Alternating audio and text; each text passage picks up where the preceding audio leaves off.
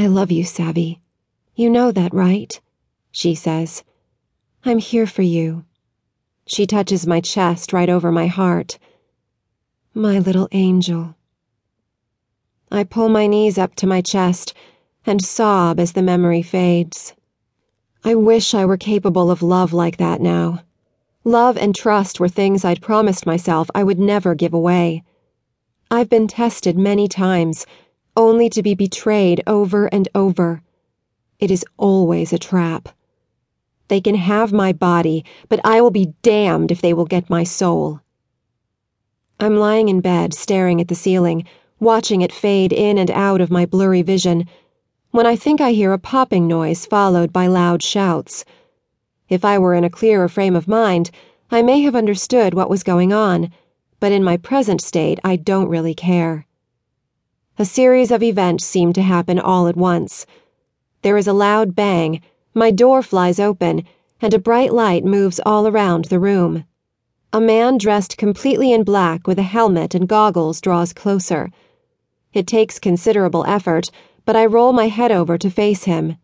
The light flashes over my face, making me squint.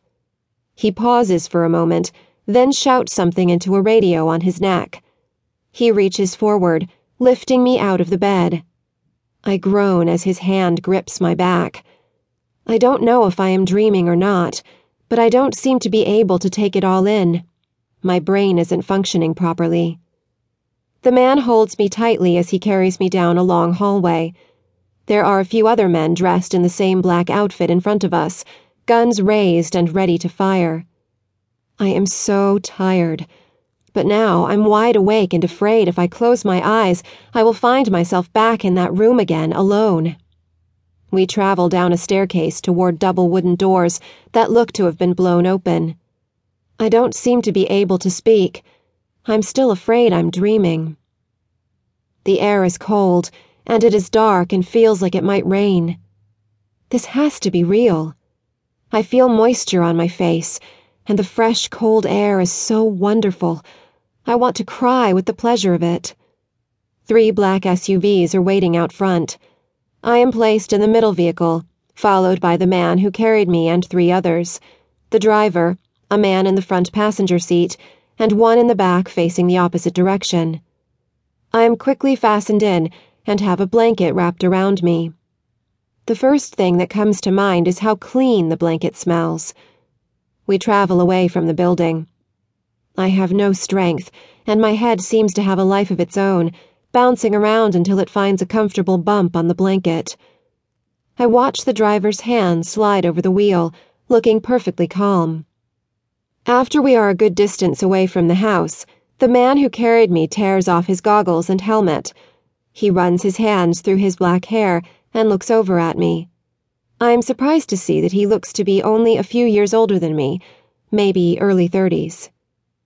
Savannah, you're okay now. You're safe, he says quietly in a steady voice. I just stare at him. I heard what he said, but it didn't seem to register in my brain. I am still afraid to believe I am really rescued from my prison. Perhaps this is just a nasty trick. He studies my face for a moment, then reaches over. I flinch, closing my eyes momentarily. He pulls his hand back but points at my forehead. Looks like that hurts. Are you all right? Do you hurt anywhere else?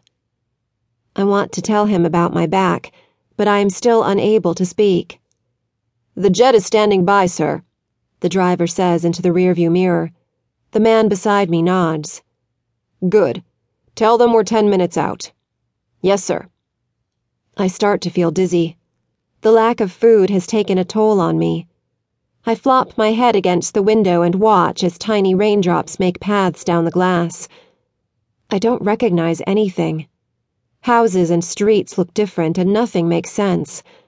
I wonder where I am and where I'm going. Again, I feel the rush of cool air as I am lifted out of the car. The rain is cold but feels wonderful as my head bobs against my carrier's shoulder. I have no strength left. The raindrops bounce off my face, sweeping away some grime. If this is a dream, it is the best dream ever.